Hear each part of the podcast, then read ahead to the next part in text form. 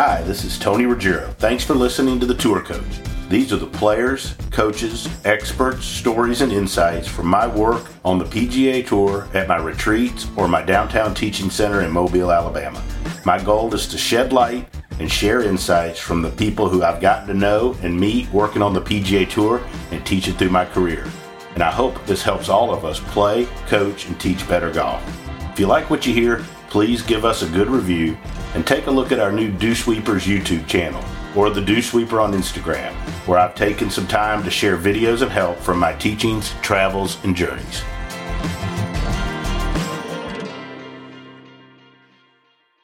Scott's graded, so I've involved him because he would take what I would teach and he would sit with me on these force plates and these different things, and he would explain to me how I could take what I'm helping you do and make it more efficient and help you hit it further.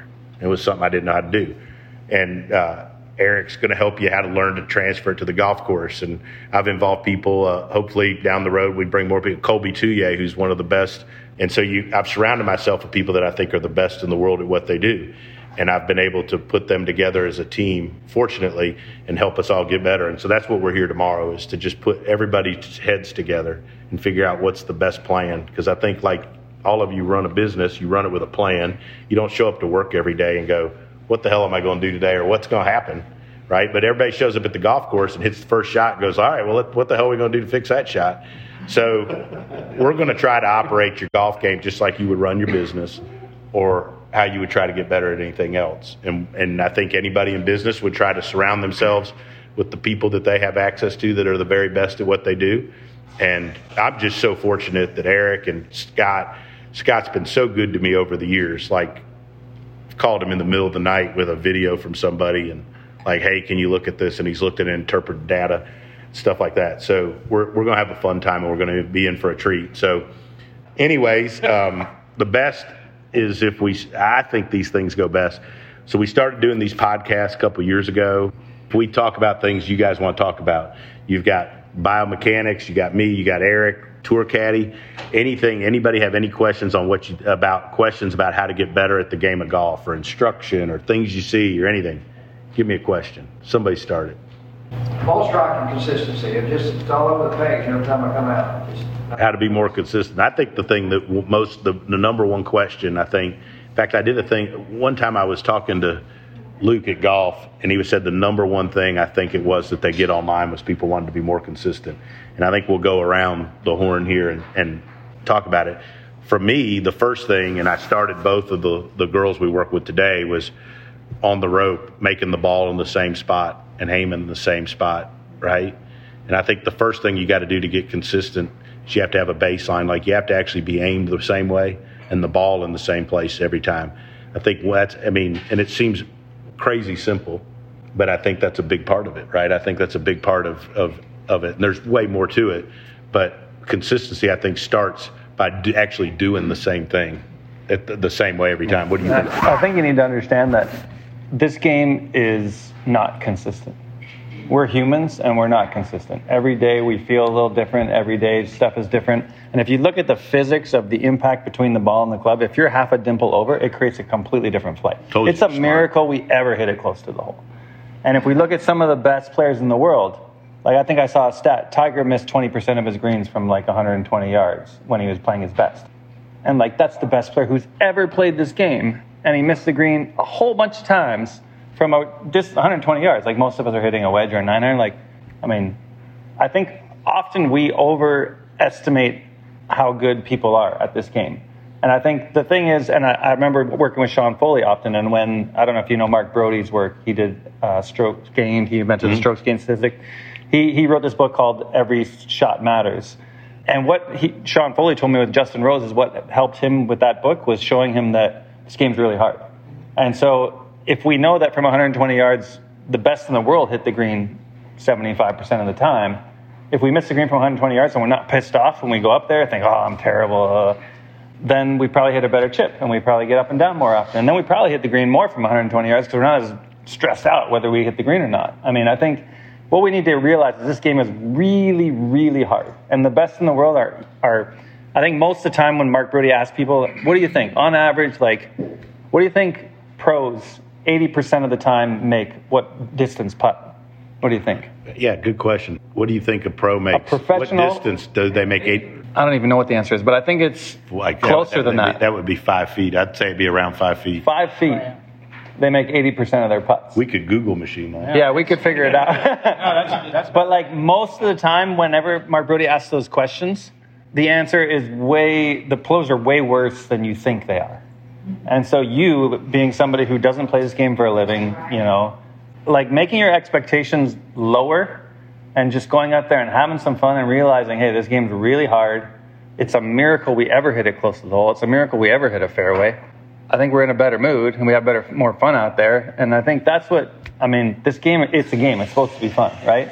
I see people getting so upset and like, you know, and I think that's where, when that happens, and that's when we get into the mental side of things and all that stuff. But I mean, I think we need to temper our expectations because it's like, if we look at the physics of a club moving, I mean, if you think of a iron moving 80, 90 miles an hour, hitting a teeny little ball with all these little dimples on it, trying to go this, there's so much that can go wrong. And then think of all the motions in our bodies and all the things that can create inefficiencies. I hate the word consistency. You have to be comfortable with inconsistency, I think, is what makes this game more fun. And that's where, when we're out there tomorrow, I have a really good friend who's a motor learning specialist. And told you, smart. We do something called the Goldilocks drill a bunch. How many people have taken a lesson and gotten something that works really well? And you work on it for a while, right?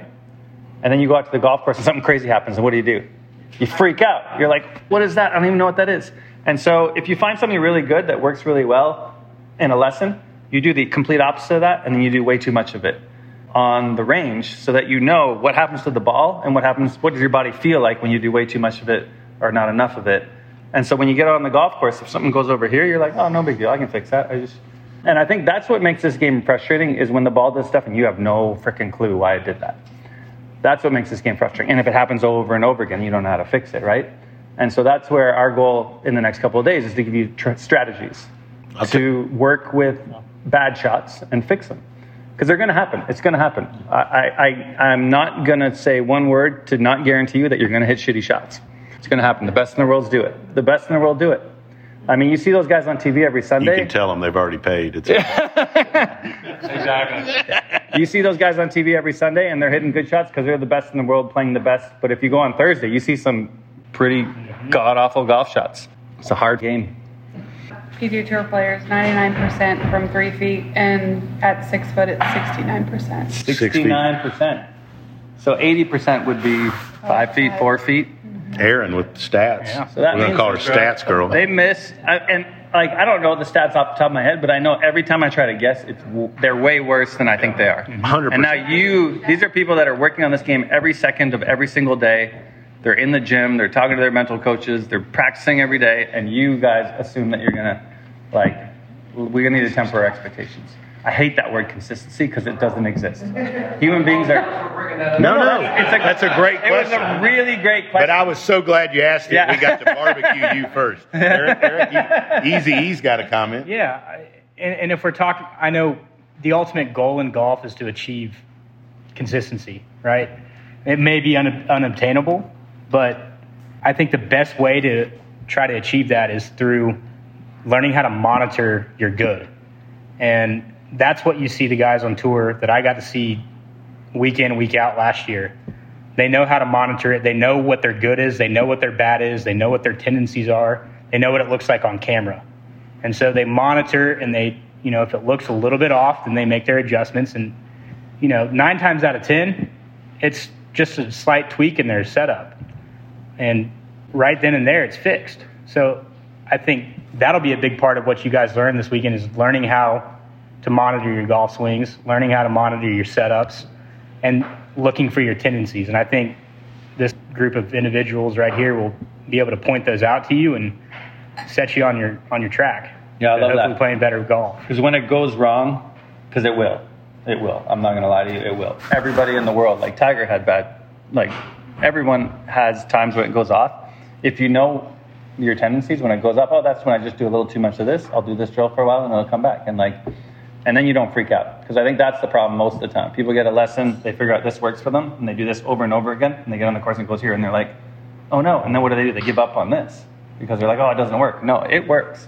It's just you didn't do it on that situation because there's left to right wind and the ball's above your feet and there's water to the right and, you know, all those things that can happen out on the golf course. Also, I think our goal this weekend, and I hope I did a decent job today, with is to understand what you need to do, like what you need to do to hit your good shot, okay?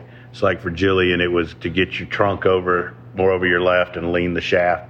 So like, because I think one thing that good players do versus regular golfers, for lack of a better word, is I think regular golfers hit a bad shot and they go, what did I do there?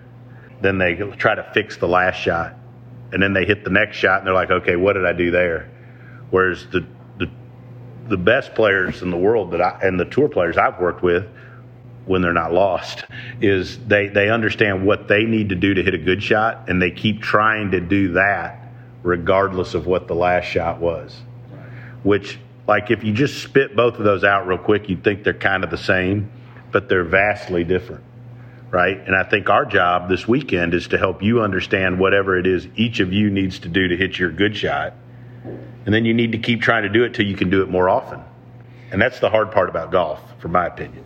Yeah, I think, I mean, I remember working with Lucas Glover before the Players, mm-hmm. right before the world shut down, mm-hmm. 2000, whatever that was, yep. 20. And remember, he hates hitting a fade. Mm-hmm. I remember I was on the range, I was like, hit another fade. And he was like, I hate how easy this is to hit a fade. And he was getting upset.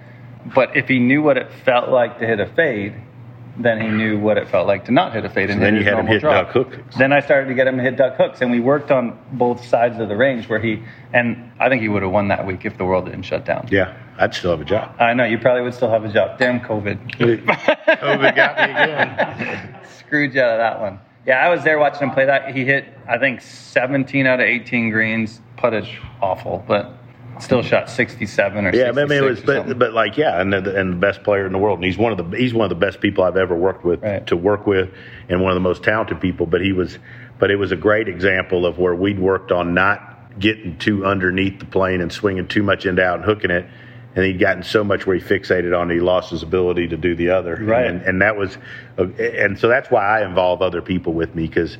Like, I'm sitting there like going, I mean, this doesn't look that bad to me. I mean, what the hell's the problem? Right. And he jumps in and he saved the day and made me look good once again. And, you know, so that's it. And so anyways, other questions? Come on. We're on a roll now. I know. Why is it on the range? I'm thinking, wow, how did I hit that? Wow, that's a good one. I've never had a cookie today. Then I get out there on the course and the swing feels this long. You know, it's just all stiff and it's like a mental breakdown. I can't even... We need Doc here. Yeah, I mean, I'm not a mental specialist, and I there's definite value in mental coaching. Yeah, they'll look. I mean, we're gonna bring that. Dr. Greg Carton. But in. I think he drinks more tequila than me. I've worked with some motor learning specialists where people struggle with a shank. I mean, everyone shanked it before. Everyone's hit the hosel and it's gone dead right. I mean, sorry, I didn't mean to look at you when I said that. Here's a hook. Okay. Everyone shanked it before. I've worked with people who shanked it before, and I said, like, I was working with a girl who plays for my girlfriend's golf team, and she's an NCAA Division 2. She's an NCAA Division 1 golfer in California, and she was struggling with the shanks, and I set her up in a way that she shanked 3 in a row, and I was like, perfect. Now we know how to shank it, and so now we know not to shank it. We do the opposite of what we just did. Don't set up. Perfect. Yeah. Awesome. Easy, right? And so, but like, she had this visceral reaction to the shank. She was like, ah! She's like, oh my God. Like, and I was like, no, that was perfect. Cause it doesn't matter right now. You're hitting a net in my garage. Who cares? But now we know what setup modifications cause you. So I think hitting bad shots on the range on purpose is really good for you. Cause then when it happens on the golf course, you don't go, oh, cause what happens? You hit a great on the range, you go out the golf course and it goes like this and you're like, ah! Yeah. And then mental goes crazy. Whereas if you know how to do that on the range, then fixing it on the golf course, oh, that's no big deal. I've done that on the range a million times. I just need to do a little more of this or a little. And trust me, we'll take the money. But from the teacher side of it, I would tell you that I think that, like, so I think that people set up on the range and they're making golf swings and they're hitting good shots, right? But you're doing the same swing over and over. And I think if you want to learn to transfer it to the golf course, so one of the things I do with players is I script out practices, okay? And I would tell you that you've seen this stuff. Yeah. And like whatever it is we're working on, you know, I'd have you hit 10 balls doing X and 10 balls doing Z, but then I would have you take 10 balls where you moved over and you changed clubs and targets every time, right? Because that's what the hell you got to do on the golf course, right? And so I think if you learn to work on – you got to separate, I think, working on your golf swing versus what you got to do on the golf course. And I think you also have to learn to kind of merge the two a little bit. Mm-hmm. And so, you know, I had a young guy – I know you know him, and Dawson Farney, big left-handed kid, great player. Kid worked harder than anybody maybe I'd ever had. Like, in his golf swing would come in and you'd look at a video and you'd look at a swing catalyst and man, it was great. You know, like, how does this kid go shoot and qualify in 78 or 80? And he would tell me how he just practiced all day. And I was like, he's just over practicing. So we drew this practice plan up for him. And it was similar to what I told you. I was like, I'm big on ball counts because I think if you put time, people will race through them. But if you take a specific number of balls, you'll focus on it and you'll get more out of it. Just like I went to a Coach K practice, who could be his last game tomorrow, or Monday's is going to be his last game either way. And I went to a Duke practice, basketball practice, and they handed me this sheet of paper. And every minute of the practice was scripted out. And every coach had a copy of it. I mean, it was like 9:50. 10:01 was this. 10:01 a whistle blew and they went to, I mean, it was, and I'll try that. So I script out like, okay, so he did 20 balls doing this. He did 20 balls doing that. And then he started doing the random. And then he had to go do a short game practice, which we changed the short game practice from just hitting a bunch of chips to where he took 3 balls and he would drop it and he had to chip them and then go putt them and try to get it up and down. Okay, because that's what you have to do on the golf course. And he did that for 2.5 weeks. And then he got in a tournament, he shot 66. And it was like, wow, you know. All of a sudden he went on this run, he played great golf. And I mean, he didn't do anything different in his golf swing. He just practiced more effectively. So while I teach golf and I help you improve your swing mechanics, part of getting you to play better is helping you understand how to practice better, to perform better. And I think a lot of the stuff that I've learned from that is from other coaches and other sports, to be honest. And like the stuff he's talking about, like I think Dr. Wu and some of that stuff, there's a bunch of folks out there like you're just learning how to help people practice better. Because most of the stuff, I think, you would know more about this than me, but like most of the stuff we've been doing, teach people in golf, isn't anywhere close to what the best coaches and people in other sports in the world have been doing to help people perform, and I think especially on the Olympic side. Yeah, like golf is a weird sport where you sit in a situation that's nothing like the golf course and you do it over and over and over again, and then you go to the golf course and you wonder why it doesn't work. So right, and so the fact that you guys have practice holes here is awesome, because you can go out in a situation that looks more like what you do on the golf course and play. And so that's something that my friend Dr. Wu talks a lot about, like in every other sport. Think about every other sport you ever played. You scrimmage. What's a scrimmage in basketball or in volleyball? You play the sport against people, right? So like going on the golf course and scrimmaging, I was actually just online, and a good friend of mine, Corey Lundberg out of Dallas at Trinity Forest, he does this game, he's called, you have to on purpose miss the green. So you play as a fivesome and you're trying to beat the other people, and if you hit the green, the coach is allowed to take your ball and throw it in the shittiest place you could possibly find. So you look at the green and you say, okay, where's the easiest place to get up and down from around this green, and you try to hit it there. And if you hit the green, you're screwed, because he throws you in a place. And then once you end up in that spot, you have this little, you know, those little practice hole, little discs that the tour players put on the green. You have to put that where your landing spot's supposed to be. And then if you're within 1 yard of that, you get to keep your shot. If you're not within 1 yard of that, you get a 1-stroke penalty. And so you're missing the green on purpose, but you have to think then, okay, where, because everybody's going to miss greens. And so you got to think, where's the best place to miss this green? And then you have to have the control to put it there. And so that's scrimmaging. That's playing the game. That's so good, right? That's to throw the golf ball. Yeah, great time. But that's what we call. I know that. Or have you ever played worst ball, where you hit 2 balls phenomenal. And you have to play the worst of it? I mean, that's scrimmaging. That's playing the game in a real life scenario, where you're actually playing golf. And I think too many people get on the range and they hit a gazillion balls and they start hitting good and they go on the golf course, which is a completely different thing than hitting on a perfect flat lie and and so scrimmaging, I think, is, and you guys have an awesome setup here to scrimmage. First of all, this place Territory Golf Club's awesome. Unbelievable. It's my first time here. I'm hoping, I mean, if I don't drink too much wine, I'm hoping Rick will invite me back. Pretty good chance the last time you'll see me. But my wife left us 2.5 cases, brother. I think we're good on the wine. I'll be back. Right. But I mean, nice. What an awesome place to be able to get better. You know, because I go to so many places where people want to get better, but they don't have the opportunity because facilities won't let you get better, right? I mean, you got the facilities here. It's such a cool spot, Rick. Kudos to you and all the people here. I mean, this is a special place. Like, I travel all around the country, fortunate to do what I do. I mean, this is like a special place. Eric and I, we were driving in, and we got to meet everybody. Like, man, this is a cool joint. Like, this is a special place, and the people are awesome. So this is cool. Next question. We're on a roll. Hey, I'm out of here. The chef's out.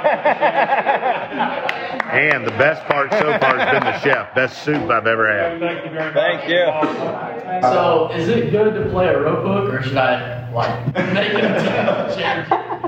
Well, I mean, I think there's been a lot of good players who played rope hooks. If you know where it's going. Well, I know where it's going. I mean, Kenny Perry. Kenny Perry had a great career. That guy's fade was like a 20-yard draw. Like, I think I would say this. I don't think you want to change who you are as a player, but I think you want to soften it. When I say soften is like, you know, if it's a 20-yard hook, you probably want to over time work it down to 15. Yes. And then to 10. You don't want to go. I mean, I think people that take somebody that hook it 20 yards and then they try to get it to be straight, that's not very realistic. And that changes who your DNA is. It also, like, if you've hooked it 20 yards forever, you aim and you see a hole and you see a shot based on what you've always done. And I think that would change who you are. But I think I don't think that the ball and the club now is built to curve at 20 yards. Mm-hmm. Really, okay, or 30 or whatever. So I think you want to learn to soften that over time, but you don't want to take all of it away, right? It's like everything in life. I mean, a little bit of something's good, too much of it's bad. Moderation. Like the wine, right? So, you know, so it's like everything, and I think that's a good way to think about getting better at the game of golf. It's like, okay, so I hook it. I don't want to change that I'm a hooker. I want to learn to be able to control it. I want to be able to sling it when I need to, but you ought to be able to learn to hit it the other way when you need to also. Can you hit it the other way? No. Right. So you need to learn. So that goes to what Doc was saying earlier. You want to learn to be able to hit it the other way so then you can control it. And once you learn to be able to hit it the other way, then you've got control over the path and the face of the club, and then you can control the golf ball. Yeah. You'll never hit like a DJ compressed power fade, but you should be able to hit one that starts left of your target and fades back, even if you got to take 2 extra clubs to do it. It's fine, just so you know what that feels like. Because there are times in this game, if you're scrimmaging, there's going to be a tree in your way and there's no other option than to fade it around the corner. Like, if you play Sawgrass and you hit it in the right trees on 18, yeah. I mean, that's the only shot you got, right? Yeah. And so you have to be able to do it at some point. Even if it's just a little chip fade, you should know how to do it for sure. And by learning to do the other way, you learn to find the medium, right? The middle ground. Right. That's a good question. That's a good question. But I don't think you want to change it. Like he says, you don't want to change your DNA. Like, that's where when we were working with Lucas, I remember he had a better chance. Like, it was easier for him to fade it that day. That's why he got so mad, right? Because he hates a fade. He hit one shot that started like 5 yards left of the target and faded back to like this, and he was mad. And then he hit one shot that started like 20 yards right and drew back to like 10 feet, and he was like, "Oh, I love that shot." And I was like, such a great ball striker, right? And so good, but he such just great knows instincts, what he does, right? Okay. But I think his ability to know what that fade felt like made his draw better. Because little draws grow up into snap hooks, and then that's no fun. I had that before. Mm-hmm. Right now, we're going to play a snap hook. Hard to aim, baby. Hard to aim. Yeah. Sometimes there's trees in the way. You can't start it right enough to. But again, like, you know, I take folks that do that. Like, I'll put them. I had out there the rope and the 2 nails that Woody taught me today, and we'll put a stick out there on the target line, and have you. Okay, so that started 40 yards right. Well, let's try to start at 30 yards right. Then let's try to start at 20. And if you set yourself up with a baseline where you know where you're aimed and you know where the target line is, then you got a way to work it back towards the middle. Right? It just takes, I mean, and that's not being very technical. And I'm very fortunate. I think that's one of the things I'm a little better at is getting you to do some stuff without you thinking about very much, right? Because I think that can help you do it better on the golf course. And all the best, that Rokas and stick drill was awesome.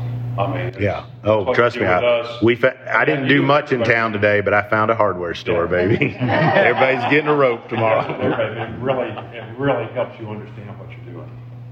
Any more questions? We got time for one or two more because I still got half a glass of wine. And there's lots of different ways to hook it, so we need to figure out how you're hooking it and make sure that that's optimal for you. That's his department. I don't. Yeah. Okay. But there's lots of different ways to hit bad hooks, so that's where we need to figure out what it is you're actually doing.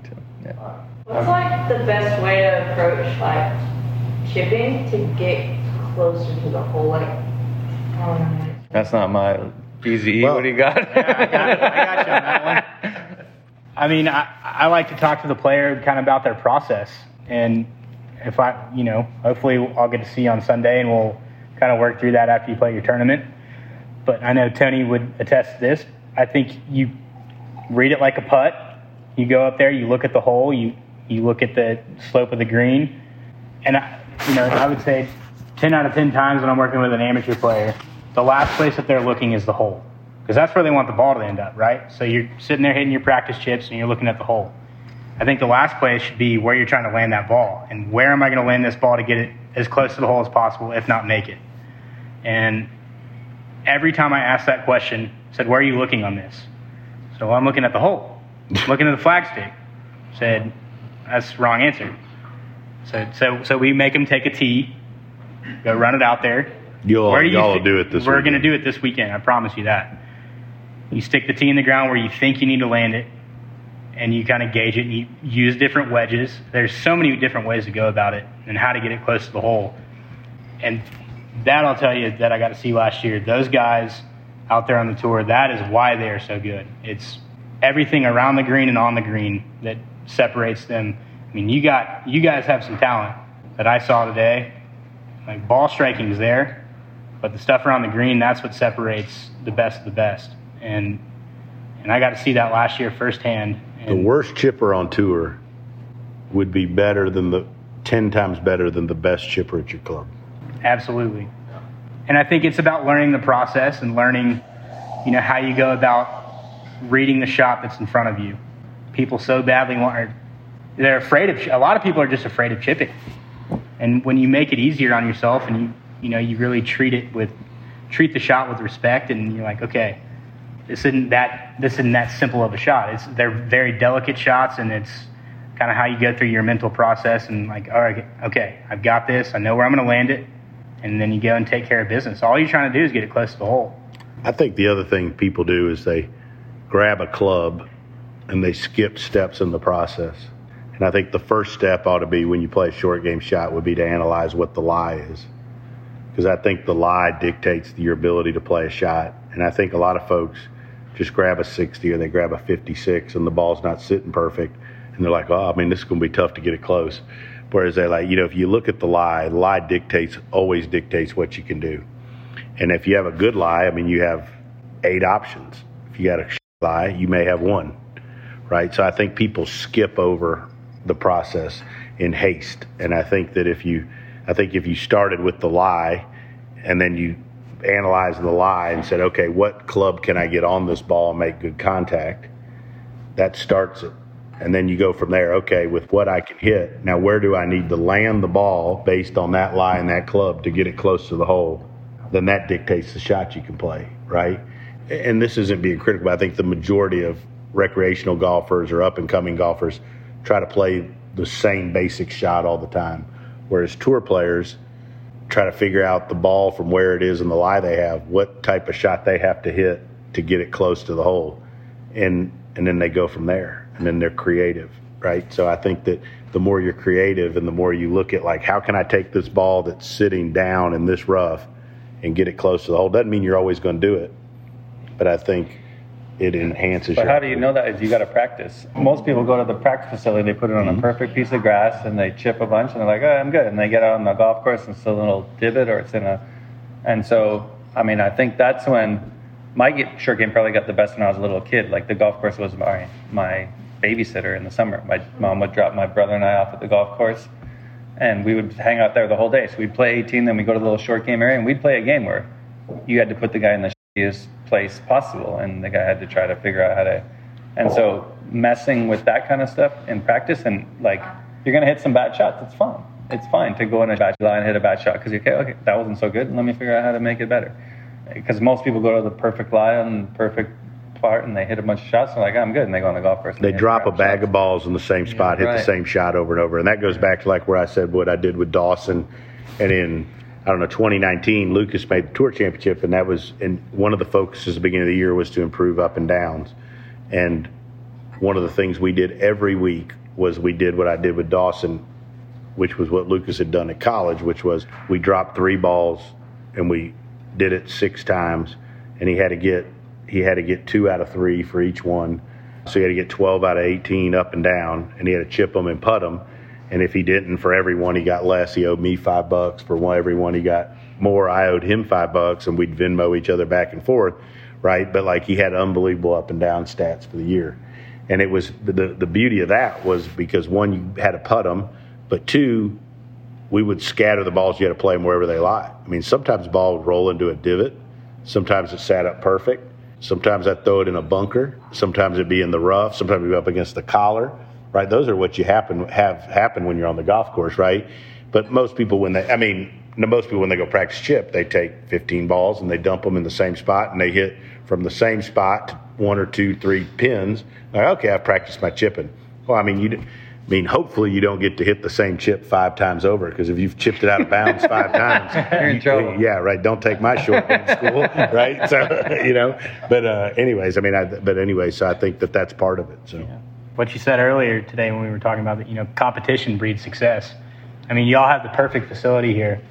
Grab a bucket of beers, go out there with your buddies, and go. Man, that was a bold statement. What? Grab a bucket of beers. No, they're right here. We'll roll the keg out. Exactly. Right. But grab your buddies and go play short game competitions. Whoever wins the closest to the hole, they pick the next shot. You walk around, and you hit all these different kinds of shots. You're trying to throw your buddies out of a loop. Play for $5, play for $1. I got to do that the other night, and I felt like I was in high school again. I was there until dark. We were there so long. I got yelled at by my mother. Should we edit this out of the podcast? No, it still happens at 28, I'm telling you. But yeah, and I'm telling you, it was so fun. We didn't want to leave. We ran out of light. No, we didn't even have a winner, and all three of us had a blast. And it felt like back when I was in high school, when I think my short game was at its very best. You're out there having a good time with your friends, but you're hitting different shots. Every shot was different. We never once hit the same shot, and it was really a great night of golf for me. I enjoyed myself thoroughly. Any more questions? Have we bored y'all today? When I took the boys out to work with Tony out at Frederico, we did the drill that Eric described with Jackson, who was out working with me on my chip. I mean, you guys know how horrendous my chipping has been in my game, but I feel so much more confident having gone through those exercises, working on the different lies, but working on that drill and focusing on where I'm trying to land the ball and what I'm trying to accomplish with the shot. And I'm still not a great chipper, and I don't play that much, but when I practice, that's what I'm focusing on, because I know that I'm going to be more confident when I get to the course when I do that. Your mind's a powerful thing if you think about where you're trying to. And it wasn't too long after I came back from that school. Again, you guys know how little I play, but I had to text Tony after a round, because I played the first round. I can't tell you how many years that I didn't have one double bogey. Mm-hmm. I remember that. And I can't tell you how long it's been for me since I've shot in the 70s out here, but I've done that, and I've done that recently. So again, it's just that the whole approach and what you're focusing on when you practice and translates to what you're doing on the golf course. There's no question about that. It's awesome. So it's good. Yeah, you I can probably go ahead and leave. I didn't know until tonight it's okay to miss 80% of those 5 footers. Yeah, I don't think we said that, but yeah. 20%. I like it. 30%. You're gonna have way more fun on the golf course. They do a putting game. We're gonna put. They have a big putting game with their group. We're gonna put you with Eric all day tomorrow. It's $1 a hole per player that they do for 20 minutes before they go play. That sounds fun. It's quite a game. I want to. When we do that, sometimes we go cross country. You go over hills, over. So, needless to say, is it okay to pop the 50-yard off off the green? Yes. Whatever. You'd be surprised the situations I've been in. On the golf course and not. I was waiting for that question. Yeah, no, that's what we thought you'd start with. So. Well, anyways, Rick, I appreciate the opportunity once again. Scott, thanks as always for, I mean, he's unbelievable with his schedule. He comes whenever, most every time I call him and ask him to come do this with me. And Eric, always for making time. And look, we're looking forward to the next couple days. And I promise we're going to make y'all better at golf, but we're going to have some fun doing it. And hopefully we don't piss everybody off so much we don't get invited back, which is a big possibility. Anyways, and you guys got a special place here, man. This is a cool, this is like, I can't say it enough. It's a cool place. And, it's hard to describe to you a year ago. Yeah, it is. Right? I didn't understand. Well, I mean, it is. I mean, it's hard to describe. It's Southwest Oklahoma. Yeah. So I didn't know what I was coming to. Oh, I know. Well, that's why I kept trying to get you to come out and do a day trip just to come see me so you could believe me what I was trying to tell you. But I'm personally just so appreciative of the three of you guys being here. I know what to treat these everyone's in for. Well, I really do. And we're the ones in for the treat. I mean, we enjoy doing it, and we enjoy doing it together. And I mean, I'm just warning you, we're probably gonna make fun of two or three of you, and we're gonna have some fun. I like that. And we're gonna have some fun. And there's a reasonable chance that around 11 I'll crack my first beer out there on the swing catalyst, but it's okay. We're going to have a good time. And again, Rick, thanks for everything. And, man, we're going to have a blast. And hopefully it's not the last time. Yep. But this is fun. And you guys got a special place, and we're excited to be part of it. All right. Thanks for listening to this edition of The Tour Coach. I want to take a minute and thank Cordy Walker and Golf Science Lab, as well as my sponsors Shrikshon, Buick, Bushnell, and Vineyard Vines for helping make all of this possible and helping me share my insights with you. If you like what you've heard, why don't you check out more on the Dewsweepers channel on YouTube, as well as the Dewsweeper on Instagram, or go to dewsweepersgolf.com to find out more about my teaching, my travels, and where you can find out more about me.